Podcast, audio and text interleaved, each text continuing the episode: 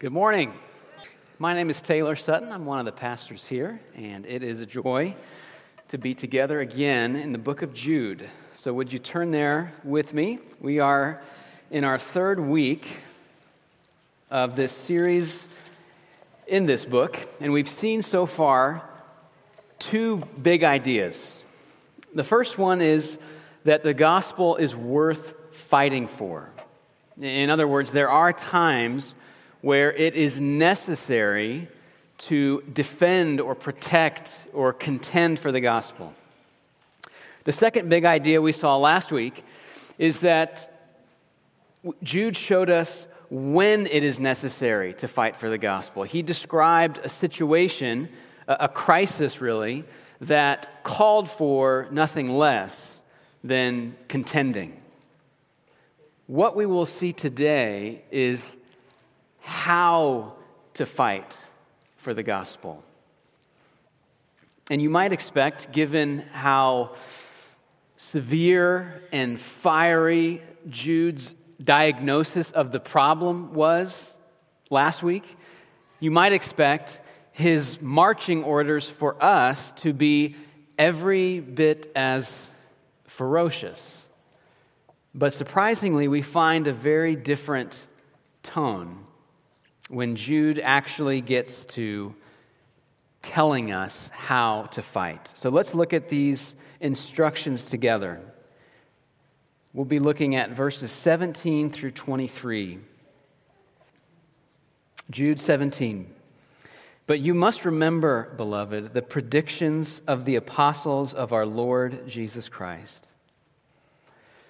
They said to you, In the last time there will be scoffers, following their own ungodly passions.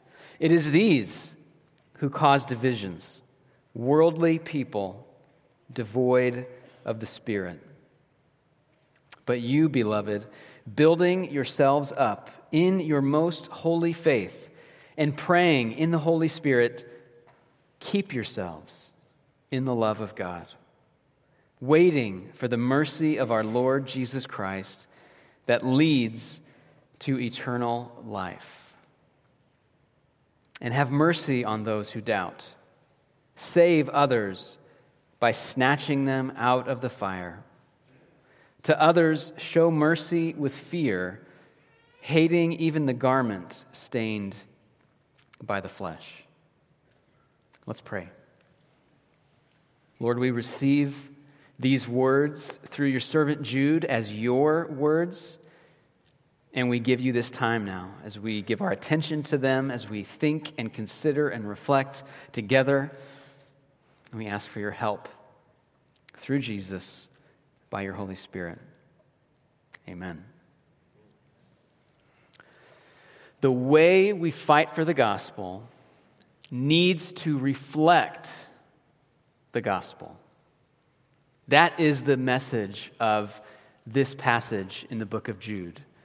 The manner of our contending needs to match the object of our contending. The way we fight for the gospel needs to reflect the gospel. In Christopher Nolan's second uh, Batman movie, which was called The Dark Knight, there's a conflict central to that story between Batman and the Joker, played famously by Heath Ledger. And in this conflict, there's actually a bigger conflict between two worldviews. You may recall, if you've seen the movie, that Batman, he believes that the world has a moral order that is worth defending. The Joker, on the other hand, believes that Whatever ethical code exists is nothing more than a bad joke, a thin veneer, which people, even seemingly good people, will abandon at the first sight of trouble. And so, one of the Joker's aims in the movie is to put seemingly good people in positions where they will be forced to violate their own ethical code, which, of course, would prove his point. And so it becomes significant in one scene where Batman is interrogating the Joker. He says to him, I have one rule. which famously in Batman lore is, is implied, he will not take anyone's life. Whatever other rules he's willing to break, he has one rule. And so there's a dramatic scene uh, later in the movie where Batman refuses to kill even the Joker. He has one rule. There's something similar at work here in the book of Jude.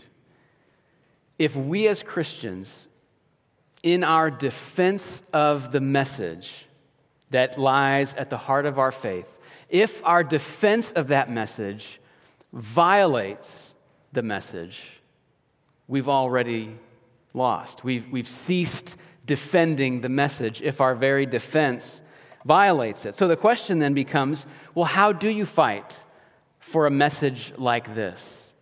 What would it look like to give a vigorous defense for a message that says, the king of the universe died for his enemies.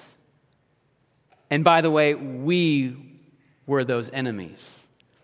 What would such a defense look like? Well, Jude answers that question with three commands. There are three imperatives that form the architecture of this paragraph. Those commands are remember, keep, and have mercy. Remember, keep, and have mercy. Let's look at each of these together. First, remember. You can see this in verse 17 where he writes, But you must remember, beloved, the predictions of the apostles. And then in verses 18 and 19, he, he unpacks this command to remember. I'd like to summarize verses 17 through 19 like this Christians, stand firm with the peace the gospel gives you. Stand firm with the peace that the gospel gives you. So he says, remember in verse 17, and then verse 18, he, he quotes this apostolic prediction. This isn't a, a Bible verse, this is something presumably that was verbally preached to this church by one or more apostles. So the prediction is in the last time there will be scoffers following their own ungodly passions.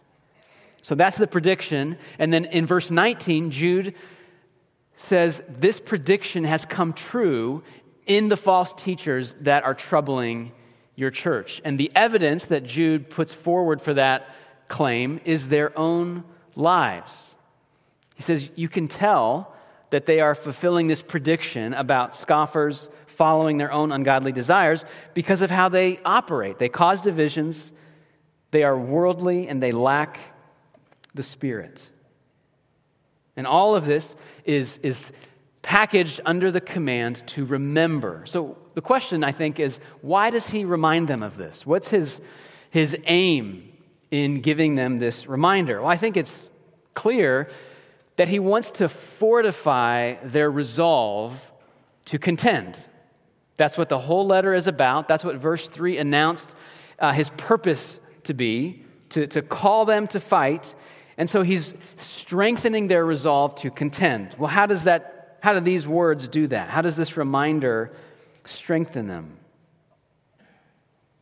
Well, for one thing, it ought to stabilize them to know that this is not a surprise. He's reminding them that this was, this very thing, uh, divisive, worldly people coming into the church, causing problems, causing divisions. The apostles told you, church, that it would happen like this. So there's a sense of, of peace that comes with that, of knowing that this has not caught God off guard. This is not a surprise to him. This is exactly how he said it would happen. And I think there's another reassurance here, maybe a little more implied, which has to do with their identity in Christ. Because look at the subtle contrast that Jude draws in these verses between uh, the church he's writing to, these believers, and these false teachers that have come into the church. He, sa- he calls them beloved. But the false teachers are scoffers. He calls them those who belong to our Lord Jesus Christ. He refers to Jesus as our Lord, they are His. But these false teachers are worldly and devoid of the Spirit. In other words, you know who you are, church, Christian, community of believers. And the reason that this was encouraging, perhaps, was these false teachers were probably saying something like, hey, if you don't get on board with our understanding of the Christian life, you're a second rate Christian at best. Maybe you're not even a real Christian. And so part of the battle here is for true Christians to know, to be reminded that they are true Christians, that they are beloved, that they belong to Jesus. So, with the, the peace of this reassurance, they can stand firm, they can do what they need to do with peace. And this reflects the gospel because the message they're defending is, among other things, a message of peace. And so they ought to be able to contend for that message with peace. They don't need to approach this conflict feeling threatened, feeling insecure. Their and we could say our defense of the gospel should not be shrill or frantic or anxious.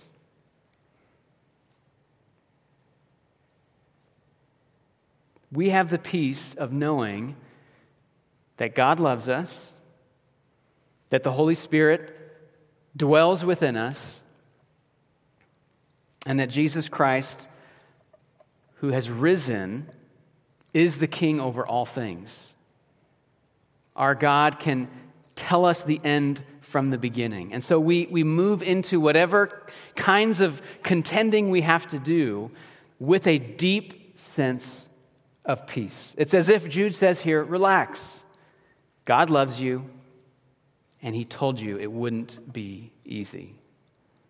So stand firm with the peace that the gospel brings. Second, keep.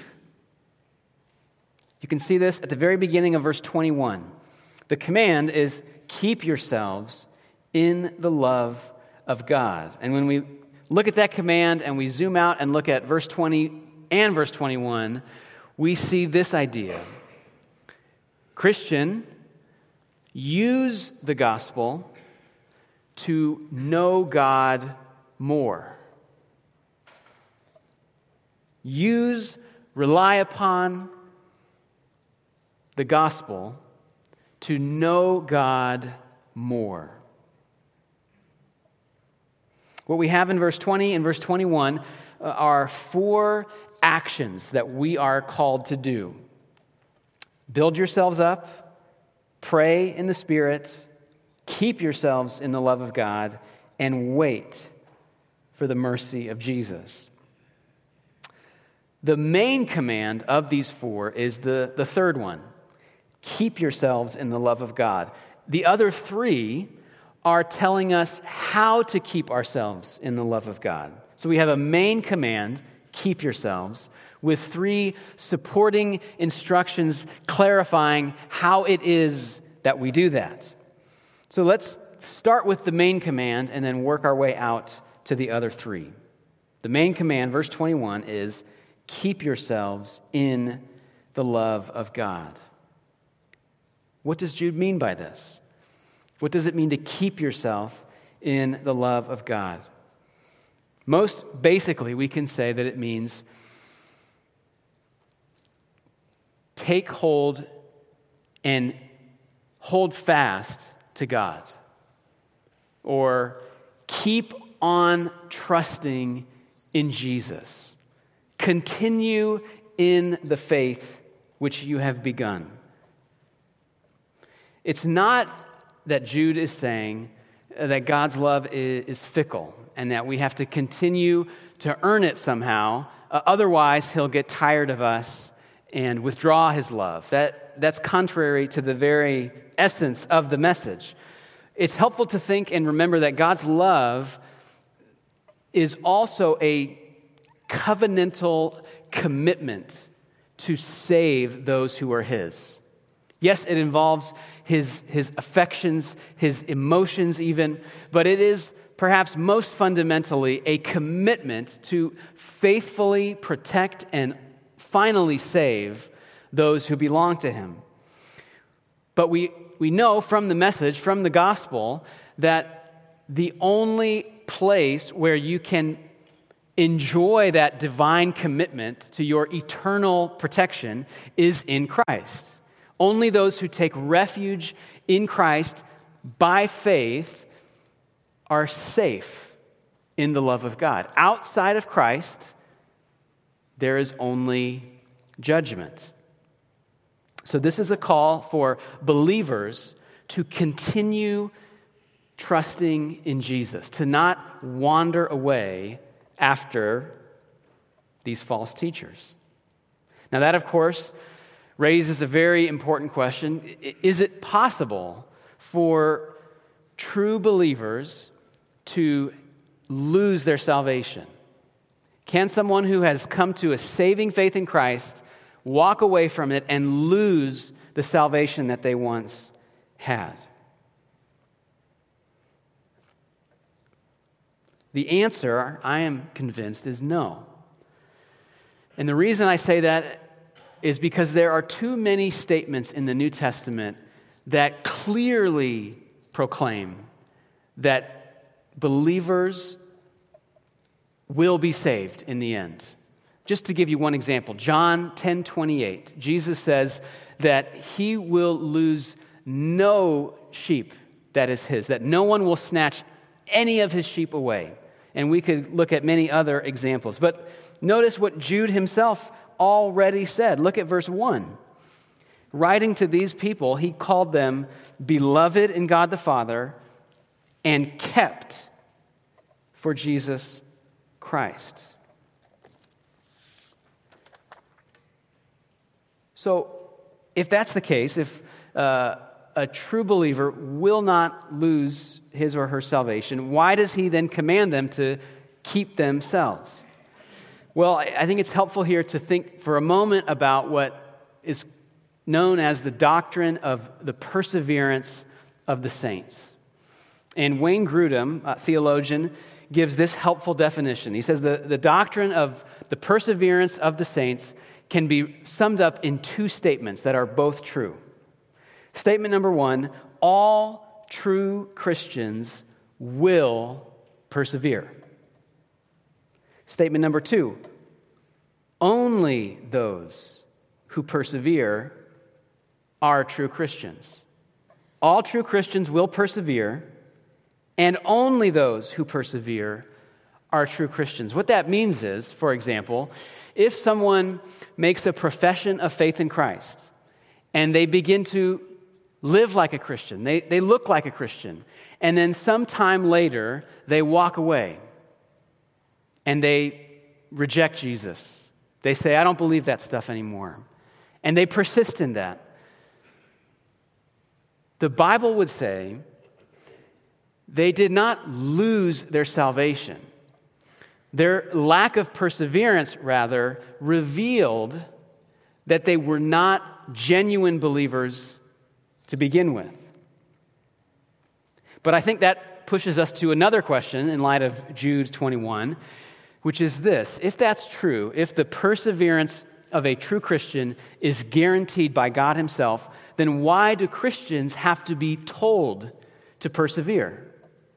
Why not just declare the truth like other verses do, like Romans 8, like John 10 28, which I mentioned a moment ago? Why say, Jude, keep yourselves in the love of God? Well, we're, we're running in here we're running into, once again, this great mysterious tension between the sovereignty of God on one hand and human responsibility on the other. The Bible says, without embarrassment, God is in control of everything that happens. And the Bible also makes clear that under the, the banner of God's sovereignty and control, human beings have real moral agency. We make real choices. So, in the context of perseverance, what that means is God's keeping of a Christian happens through the Christian's will, not outside of that will, not contrary to that will. You, you could think of it this way that God is holding on to those who are His, and one significant way in which He holds on to us is through commanding and enabling us to hold on to Him. Now, there's a lot more that we could say about this. I'm happy to talk more afterwards, but with that basic understanding in mind, let's come back to Jude's argument. He gives us this command keep yourselves in the love of God, hold fast to Christ, keep on trusting in Jesus. And then he gives us these three supporting verbs, these three activities that are ways of continuing on in faith. The first one is, in verse 20, building yourselves up in your most holy faith. Now, I, I take faith here to be uh, that objective sense of faith that we saw back in verse 3. In other words, this is faith as the message that is believed.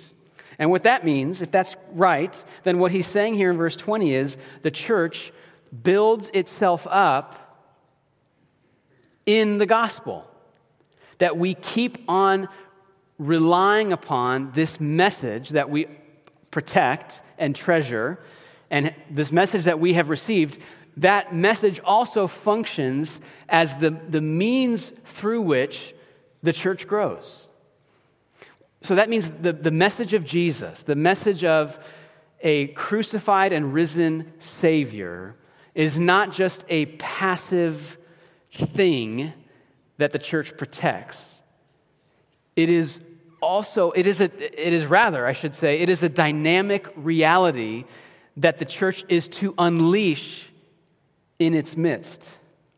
Build yourselves up in your most holy faith. So we use the gospel to grow together. That's the first way that we keep ourselves. The second way is by praying in the Holy Spirit. That's at the end of verse 20. Now, some uh, have said this, this might be a special kind of praying, distinct from typical Christian prayer.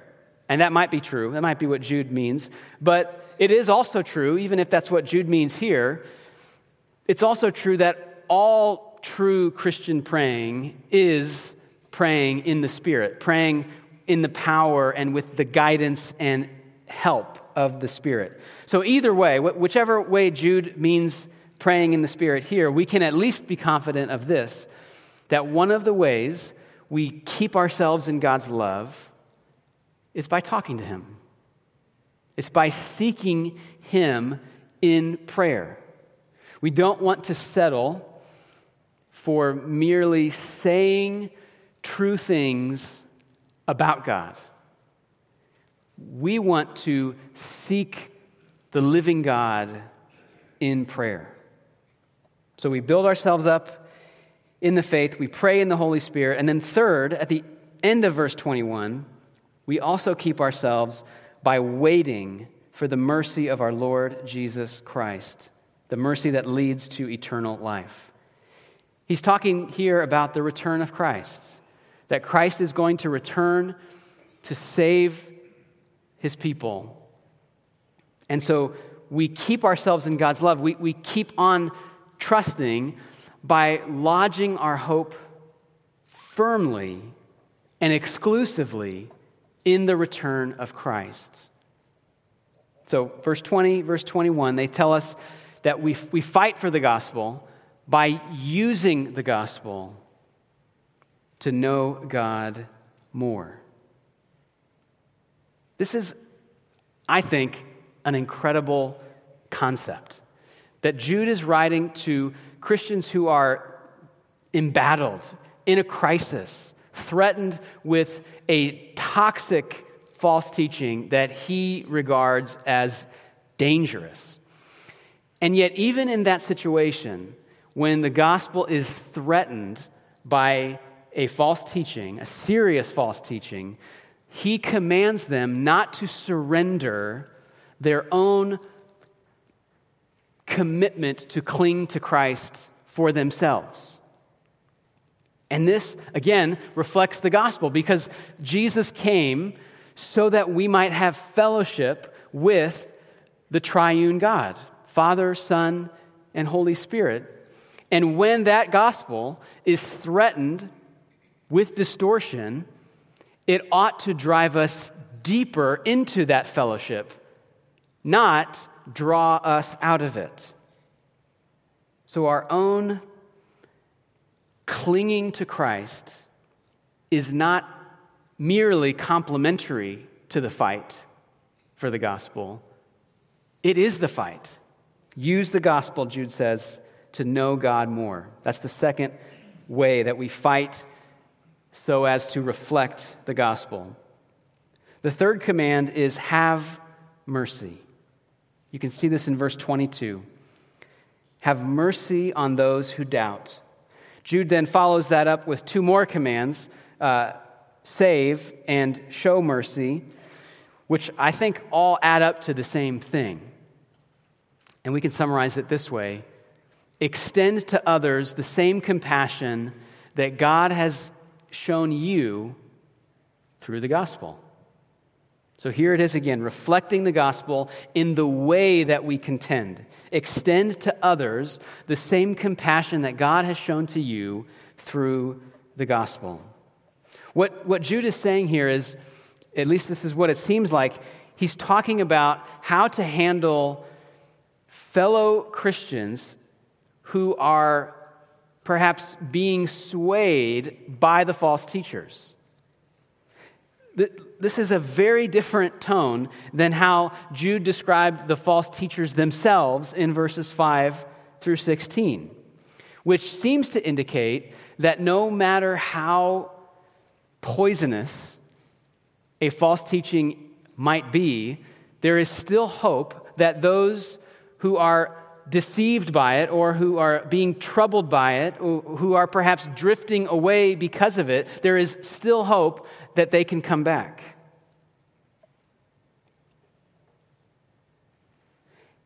And no matter how repulsive a false teaching is, Christians refuse to transfer the disgust they feel for the false teaching to the people who are influenced by it. Because we realize that if God had treated us that way, we would be doomed. So we extend to others the same compassion, the same warm hearted kindness that God has shown to us through the gospel.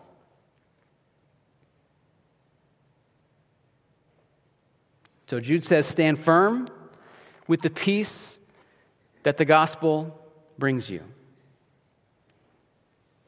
Use the gospel, secondly, to know God more.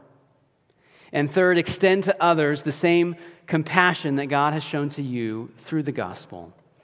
And all of these things add up to show us how the way we fight for the gospel reflects the gospel itself. The manner of our contending matches the object of our contending. And one of the reasons that we need this, one of the reasons we need to hear this today, is that our culture, the world outside of the church, is constantly trying to disciple us in its own methods of handling conflict and disagreement. The world is very familiar with people fighting for what they believe in. But the world is not familiar with the method of fighting that Jude 17 through 23 describes. It, it, seems to me that our culture today really gives people two options for how to fight, how to engage in disagreement or conflict. And, and really, the two options are relativism or hostility. The two choices that you have are either to surrender conviction and basically concede that your belief really doesn't matter. It's really not worth the trouble of defending at all. That's relativism. Or you fight for your conviction by despising and defeating anyone who disagrees.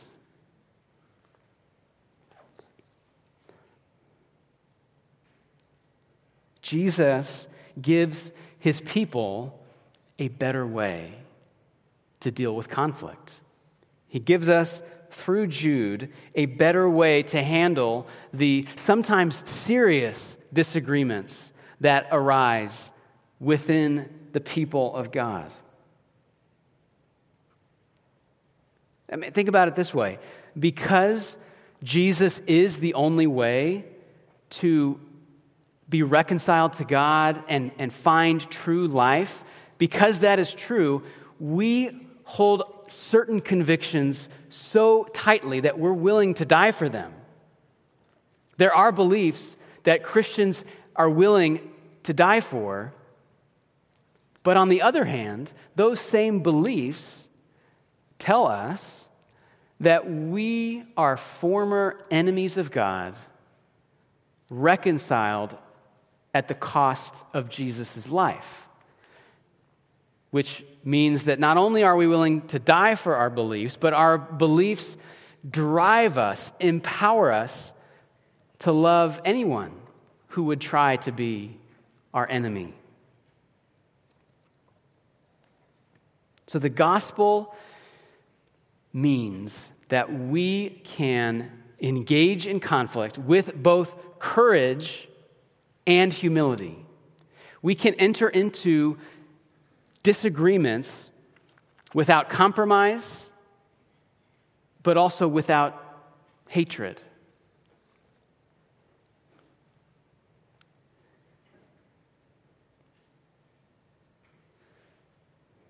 And not only do we need this as a local church, as the church in America, as the church across the globe, not only do we need this, but the world needs us to be like this.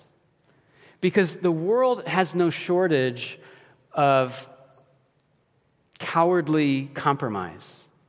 The world also has no shortage of spite filled shouting matches. The world has plenty of that.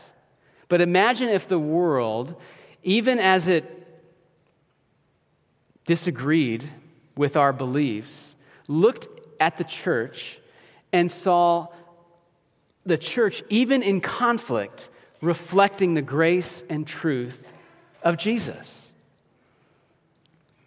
Jude is saying that is what we must commit to pursue whether we're in the midst of a crisis or we're preparing for the next one. Let's pray.